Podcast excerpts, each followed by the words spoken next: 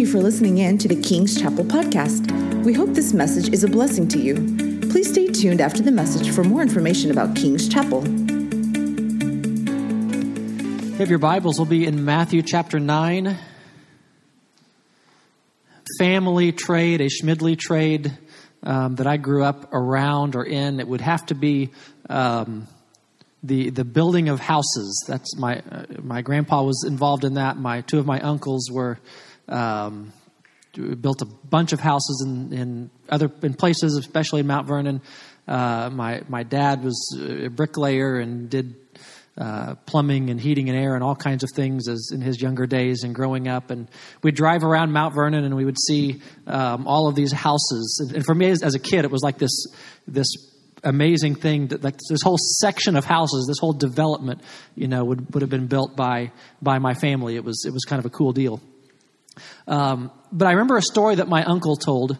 Uh, my uncle Ron, um, he went on a missions trip with some men from our church to Honduras and they got there and they were going to to build a little a little church, a primitive church of I don't know if it was going to be concrete or brick or whatever. I mean, something just very very simple.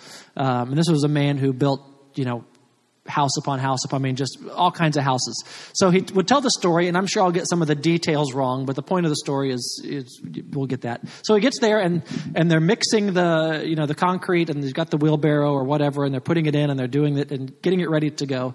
Um, and one of the nationals comes over to him and said, No, no, no, no, no, no. And, and, and shows him, you know, this is how, you, and they would like, you know, make this, you know, spread it out on the ground or whatever and make it round and put the water in this way and that. I mean, it would take twice as long, three times as long, and then they would go away and, and start working, and then he would start doing it his way that he knew was faster and better, and he'd start doing it, and then one of the nationals would see, no, no, no, no, and they'd show him, get the, the hoe and the, and the shovel, and they would show him how to do it, and, and um, you know, you, you think to yourself, if they only knew how many houses this man has built, if they only knew how many times he had done this, they wouldn't be going over to him, showing him how to do it, they would be asking him, you know, teach us how to, to do things, you know, better or more effectively. But, you know, they couldn't see past that in their culture.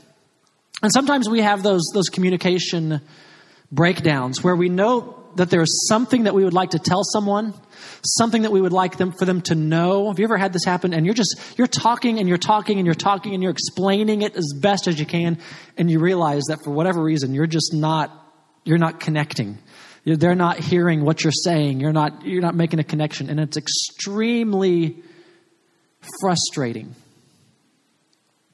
Today we're going to see an account where the people looking at Jesus from the outside are not understanding what he's doing. They're not understanding what he's saying. They're not understanding what his kingdom is all about because they know how this thing is supposed to work. So, Matthew chapter 9. We'll pick up at verse number 14.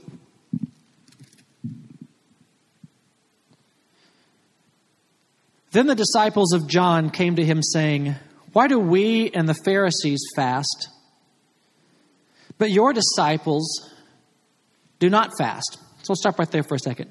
If you remember the context, here's what's going on. Jesus had just finished a meal, probably at Matthew's house, with all kinds of tax collectors and sinners and unsavory people to the, to the religious leaders. These were not religious people. This was not a religious thing. This was Jesus having a meal, having a feast with sinners. And so the religious people that are looking on are looking at this feasting and saying, Why aren't you fasting? Why do you feast instead of fast? I almost wonder if maybe this feast occurred on one of the typical days that um, that the disciples of John or that the Pharisees would have fasted. They had two days usually every week that they would fast. And I wonder if maybe this fast or this feast with Matthew took place on one of these days where the, the, where the holy people, the religious people, it was assumed that that would be a fast day, and here is Jesus having a feast. Maybe, maybe not, but I think it could happen. So the, the disciples of John and the Pharisees see Jesus feasting with them, and they say, What? Why don't you fast? Everybody else fasts. We go without food. Why is it that you are not fasting? Now, verse number 15. And Jesus said to them, Can the wedding guests mourn as long as the bridegroom is with them? The days are coming when the bridegroom is taken away, and then they will fast. So, the point that Jesus is making here, if you trace it throughout the Old Testament, and when we were going through the Sermon on the Mount, uh, we looked at this in detail with fasting, that you look at the Old Testament with fasting, it usually had to do with mourning and with humility. It was, it was a time to deny yourself. And Jesus is pointing out to the, the, the disciples of John and the Pharisees that while the bridegroom, while the Messiah, while Jesus is there on earth, it is no time for mourning. It is no time for sorrow. It is time for celebration and for rejoicing. I mean, just imagine if if you had a friend that was getting married and you showed up for the for the wedding party and you came to um, the reception or came to the rehearsal dinner and you didn't eat because you were fasting and everybody else was having a good time and you're and you sat in the corner you know with ashes on your head and your sackcloth and sat in the corner because you were mourning. It would make no sense right? It just you know stop fasting for a day and and join the party. This is a celebration. And that's what jesus is saying. He's saying i'm here. I'm here in your midst. This is a time for celebration if you look in context with the previous passage that we saw last week, he is, he is saving, he's forgiving sinners, he's, he's mending broken people. This is not a time to mourn, this is a time to celebrate. And he tells the, the disciples of John and the Pharisees that the day will come when he will be taken from them, and then that will be an appropriate time for fasting. We live in a world right now where there are times that we mourn and we fast and we humble ourselves.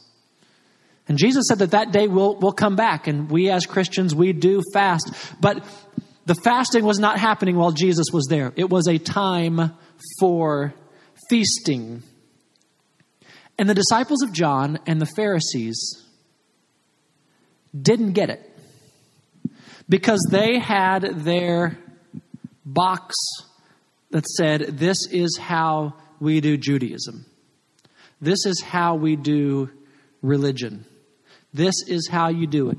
You fast. You give this. You wear your tassels. You do, you know, you, you follow all of these rules. This is how you do it. Now, as we go through this text, and today is almost, it's going to be a little bit different than normal. It's almost going to be more like, like a Bible study or a Sunday school uh, type of feel than, than a sermon. Here's what we're going to do as you are maturing in your walk with God and your understanding of Scripture and reading it, there's, there's something that you should begin to think about and think in terms of is that before you apply a Scripture to your life or to a contemporary situation, you first have to read it and understand it on its own terms. You have to first read it and say, okay, what was Jesus saying here? How did the, his disciples understand it? How did the disciples of John understand it? How did the Pharisees understand it? What was he communicating? What was the point here? And only after you grasp that point do you then make the leap into application. Do you say, okay, so now that I've gotten this, how does this apply to my life? And people make mistakes with application all the time. The famous preacher joke is that somebody got out the Bible and wanted God to speak to them. And so they just said, God, I'm gonna just gonna open up my Bible and put my finger down, and whatever whatever verse that that you know I look at, put my finger at, that's that's your word to me. And so they flipped through the Bible and put their finger down, and it said, and Judas went and hanged himself. And then like that can't be it. Flipping around somewhere else, came back, point, go and do likewise. That's, that's not how we read Scripture. We don't just, you know, pick things out. And we have to make sure that when we apply things, obviously, you know, the, the account with, uh, with Judas is not supposed to be instructive to us. It doesn't teach us how we're supposed to respond when we sin. It's, it's, so you have to get the application right. So we are going to intentionally look at the story see exactly what Jesus is teaching and saying and what's going on, we are going to withhold application because really the challenge with this passage is how do we apply it to our lives? So Jesus tells them that nobody, the, the friends of the bridegroom, they don't fast when the, when the bridegroom is there, but when he is taken away, they will fast. So now he gives two different pictures. Verse 16. No one puts a piece of unshrunk cloth on an old garment. For the patch tears away from the garment, and a worse tear is made. Neither is new wine put in old wineskins. If if it is, the skins burst, and the wine is spilled, and the skins are destroyed. So it gives two pictures here. The first one would have been of, of a torn garment. In their day, clothing would have been extremely expensive, very expensive. You didn't just, you know, wear something and get to tear and throw it away like we do. I mean, back in their day, if, if you wanted to have a shirt, what was step one? Yeah, go feed the sheep. Right. Uh, feed the sheep, take care of the sheep, grow the sheep, um, shear the sheep, spin the yarn. I mean, this was, this was not a quick deal. So if you got a little tear or a hole, you patched it. And so the idea here is unshrunk is a good, it's a pretty good translation, but the idea is maybe you know unconditioned, something that hasn't been shrunk, hasn't been treated, that was in a different state. So if you if you sew this piece of cloth onto a tear and then it shrinks afterwards, you've got a problem. And he says, neither do you put new wine into old wineskins. Now we'll, we'll throw a couple of pictures up here of wineskins, but what that was is that when they were making wine, they would tread out the grapes, and you've seen that in movies or whatever, where they stomp on the grapes, and, and it would be in the vat, and and the grapes would have this natural yeast on them that would begin to, to ferment the wine. And what they would do is they would put the wine in these um, these wine skins, these leather pouches that they had made. And as it would ferment over time, these would grow old. The leather would grow brittle and you could use a wine skin pretty much once, and then it was over. In fact, there's a story in the Old Testament um, about you know this, these bands coming in and pretending like they had had come from a long way, and they had these old, you know, brittle or dried bread, moldy bread, and these old wineskins. And so you couldn't use a wineskin more more than once. Usually, it was the way that it works. You put new wine into new wineskins. If not, they're both destroyed. Middle of verse 17. But new wine is put into fresh wineskins so that both are preserved. New wine is put into fresh wineskins so that both are preserved. What is Jesus saying here? Let's back up and let's think about again in context what's going on. He had just had a meal with sinners, tax collectors, prostitutes, unsavory people. And the religious people, the religious Jews, looked at that and could not accept what Jesus was doing. They were critical. Jesus, why aren't you fellowshipping with us? Why aren't you doing things our way? Why aren't you doing things the way that Moses passed down to us? Why aren't you, why aren't you living in the traditions that our fathers have, have put around the law? Why aren't you living this way? Why are you associating with people that you shouldn't associate with? Jesus, why have you called among for your disciples tax collectors and fishermen and other ordinary people. Because here's what Jesus was going to find in his ministry. The people that you would have thought would have accepted his ministry, the people that you would have thought that would have been so close to the kingdom of God, the religious people, the religious Jews, for the most part, rejected him for the most part, they couldn't get past in their minds, we're supposed to fast, we're supposed to do this, we're, this is how you're supposed to do it. And Jesus, you're doing it wrong. And so fresh wine, new wine, went into new wineskins. The message of the kingdom was received by people who really weren't that religious to start with. If you'll notice there, the ESV does a good job. Um, but new wine is put into fresh wineskins. some of the translations will say, but new wine is put into new wineskins. There's actually it's actually two different words in the Greek, two different words for new. New and fresh is really pretty good. It's it's the idea not just of new, but of even renewed or reconditioned. The, where you see this word for fresh the most in Scripture, the book that it gets the most is in the book of Revelation. There's a new heaven and there's a new earth, and God is doing a new thing, and God is restoring and, and doing this. So when you see, you look at people like Nicodemus, who was a religious leader, who was a part of the of the Jesus people, he had to have a renewed heart. So the new wine had to go into fresh wineskins, either, either brand new people or people who God had, had changed their hearts and made them receptive to the message of the kingdom. But by and large, the religious people were not going to receive what Jesus was saying. If you look at Luke's account of this, Luke has these same same accounts all in order: the healing of the paralytic, um, and, the, and, the, calling of Matthew, and, and this account here, all all the same together. But he adds one line at the very end. This is Luke chapter five, verse thirty nine, and Luke adds this at the end, quoting of Jesus. And no one after drinking old wine desires new, for he says, "The old is good." So, what, what, exactly does that mean? You could read that in a lot of ways. Here's, here's the point Jesus is making is that the religious leaders of their day had gotten used to the old wine. They liked the old wine, they were comfortable with the old wine. Their father had had the old wine. His father had had the old wine. I've had the old wine my whole life. This is, this is how I like to live. This is, people respect me for living this way. This is a good thing.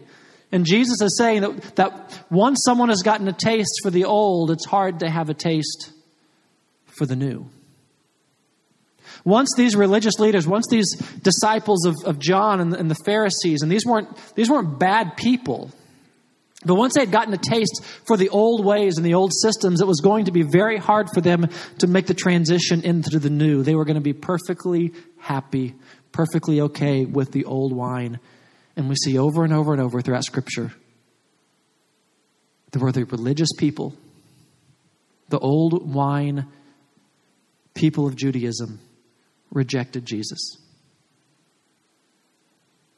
They couldn't they couldn't fathom why you wouldn't fast. They couldn't fathom why you would you would go through the, the grain field on the Sabbath and, and, and get some grain to eat. They couldn't fathom why you would why you would heal somebody on the Sabbath. Can't we just wait till the next day? They couldn't fathom any of this stuff. And so Jesus poured out his ministry into new wineskins, into people who were sinners, people who were far from God, and they received. And they received with joy the new wine and the new wineskins. So, this is what Matthew was saying, and we're going to begin to see this rift happen between Jesus and the religious leaders of his day, which will ultimately lead to his crucifixion. And that's the point that Matthew and in, in all the synoptics that they're making in this passage. That the ministry of Jesus is going to be poured into not the disciples of John or the Pharisees or the Sadducees or the scribes or the people that you thought would have received it. The ministry of Jesus is going to be received by prostitutes and tax collectors and sinners and people who wanted nothing to do with God, and they're going to receive it with joy and be changed. That's what's going to happen. So, what does that then mean for us today? How do we apply it? There are a couple of challenges with applying this. First of all, the Pharisees and the disciples of John weren't bad people, so to speak. It's not like when you get into the early church and you see you see uh, the apostle Paul calling out, you know, Alexander the metal worker did me great harm. May the Lord repay him for what he's done. This is not what's going on. These are these are not necessarily bad people. They're just people who can't see Jesus for who he is because they can't get past their preconceived notions of what it is to be a religious person, to be a follower of God. They can't, they just, they're just are blinders on. They just can't see it. Another challenge that we have in our day with applying this is that we see from Scripture that there, that there is both a continuity and a discontinuity between the old and the new. And here's, let me explain what I'm give you one example. That there are some things that, in some ways, there is one line that goes from Adam all the way through the Old Testament and continues into Jesus. And then in some ways, when Jesus came, he changed everything. So, for instance, you know, you read all of these things in the Old Testament about animal sacrifices. There is continuity between the old and the new, that without the shedding of blood, there is no remission of sins. That that continues to this day. The discontinuity is that we no longer sacrifice animals, but we look at the blood of Jesus shed on our behalf. So there are ways in which, which the kingdom continues forward in the same vein, and there are ways that the, that the kingdom, when Jesus came, it changed. And so we have to understand as we look at this, understand that there is both continuity and discontinuity between the old and the new. And the challenge that we face in our day is that Jesus was going to make, and, and his disciples were eventually going to make a, a clean break with the synagogue and with Judaism. That was going to happen. And the Jews were going to be left behind really as a separate religion, in a sense. And so when Jesus is dealing here with these people, and Matthew is looking back and he's recording this, there's, there's, there's kind of this, this break that has happened. In our day, when we look around and we see religious people, in our day, most of who we see are religious Christians. If we live here in the United States, most people who are religious are Christians. So we have to be careful not to look at this and say, and to make this a cultural thing or an age thing that you know well you know there's people in, in that age who who that they're the old wine and the and the old wine skins and we're the new wine and the new wine skins and what happens in churches is if you start applying that scripture in that way it divides churches and that's not at all what Jesus intended by his words to divide churches and so we can't look around at fellow believers and think to ourselves oh well that person is old wine and old wineskins. And if God is going to do something new, He's going to do it in new wineskins. That's, I don't think that's a fair application of the scripture.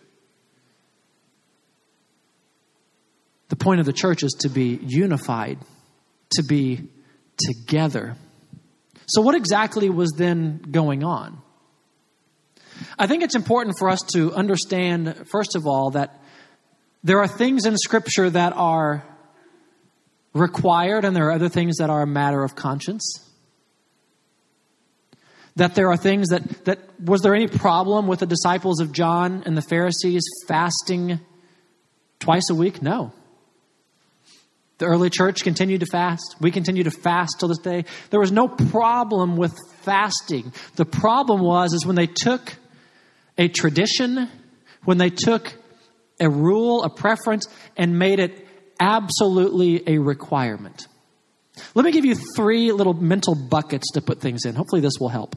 There are things that are biblical, there are things that are wisdom, and then there are things that are preference. Biblical is right or wrong. This is right, this is or wrong, this is what Scripture says. Script, when you look at things and say, is this biblical or not biblical, you're asking, is it right or wrong? The middle section is wisdom. That's not right or wrong, that's good or better. Which of these things are good or better? It's not an issue of sin. And then finally, preference is really between good and good. And we have to be able to evaluate things based on which bucket they're in and not become bogged down by things that are not scriptural. For instance, I'm a part of, a, of like a little forum of pastors on on this Facebook group, and there was this uh, thread going recently that had to do with church government. Aren't you glad you're not a pastor in these pastoral threads? I mean, had to do with church government. And this guy, who was is pretty well respected within the group, um, he he chimed in because um, somebody was saying that they did their church did something a certain way, and he chimed in that that was that was unbiblical the way they did it. And I look and I read it and I looked at what the guy was saying, and I'm like, okay, this isn't a, isn't a biblical thing. When you look at church government, there's not a lot of, of direct commands or instructions or teaching in church government. We have some principles, we have some officers and some people, but other than that, church government is not really a biblical thing. There's not like a biblical model as we understand it and, and not. So I'm like, okay, if this, I hope this guy means when he says it's not biblical, I hope what he really means is it's not wise. Because what this other person is advocating is not against Scripture. I wouldn't do it. He wouldn't do it. Most people on the forum were saying, that's a bad idea. But what was going on with the Pharisees and the disciples of John is they were taking something of wisdom or maybe even preference and putting it into the biblical bucket and saying, What do you mean you're not fasting? And we have to be careful as we now apply this to us that we don't get religious blinders in front of us where we take the things that we have done either out of wisdom or out of preference and put them in the requirement category, the biblical category. Biblical, wisdom, preference. Let me give, let me give kind of a silly example here of those three.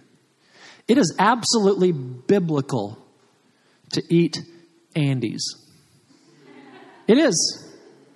Absolutely biblical. You look at it, no one can say to you, it's a sin if you eat Andy's. The earth is the Lord's and the fullness thereof. Partake with thanksgiving, right? Don't let anyone condemn you for what you eat. To be received with thanksgiving. You get your, you get your blackberry concrete, right? Blackberry concrete. Thank you, Lord. And it is not a sin. You can't look at somebody and say that Andy's is a sin. Praise God. Now, if you step into the wisdom bucket, maybe you should get the small, and maybe you should go once a week, right? And not twice a day. I mean, that's that's the wisdom. That's the wisdom bucket. And then if you go over to the preference bucket, you know, maybe blackberry concrete's not your thing. I apologize if that's what where you are because you're missing out on the absolute best. But see, if I make my, you know, blackberry concrete the thing that you have to eat if you are going to be a true Andy's eater, that's a preference thing. That's a preference thing. And we put on our religious blinders. We become, in a way, similar to the Pharisees and the disciples of John when our religious blinders cause us to see preferences or things of wisdom as things that are biblical or issues of right and wrong. That's what happens. Paul gives us a good example. Turn over with me to Colossians chapter 2, and this is where we'll end. We're not going to break down this verse in detail. I just want you to get the feel of what's going on in Colossians 2. Because they're facing this issue this issue of asceticism, this issue of if I, that, that what I do with my body is how I, how I interact with God in a, a spiritual way. So we're not going to look at it in detail, but just get the big picture. Therefore, this is verse 16, 216. Let no one pass judgment on you in questions of food or drink or with regard to a festival or new moon or Sabbath. These are shadow or a shadow of the things to come, but the substance belongs to Christ. Let no one disqualify you, insisting on asceticism and worship of angels and going on in detail about visions, puffed up without reason by a sinuous mind, and not holding fast to the head, for whom the whole body, nourished and knit together through its joints and ligaments, grows with the growth that is from God. If Christ, if with Christ you died to the elemental spirits of the world, why then do you live as if you are alive in this world? Do you submit to its regulations? Do not handle, do not taste, do not touch, referring to the things that that all perish as they are used, according to human precepts and teachings. So now look at verse 23.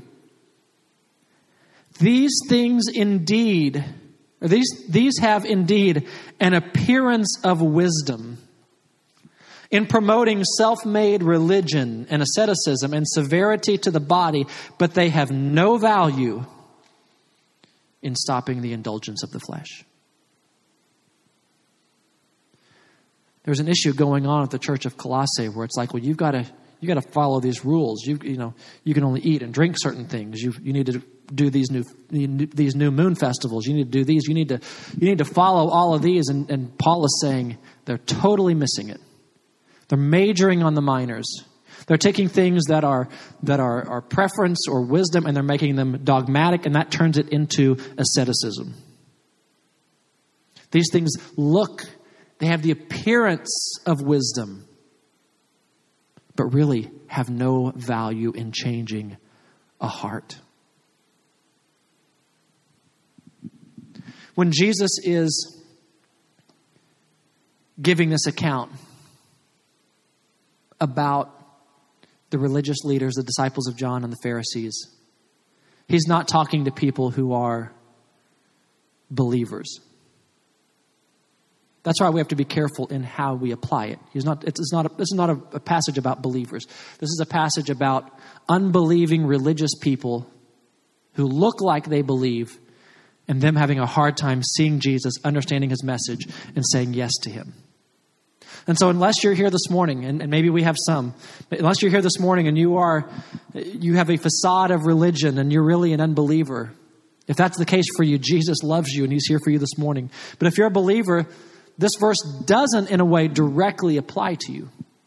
But the principles of becoming dogmatic in issues of preference and wisdom does apply to us.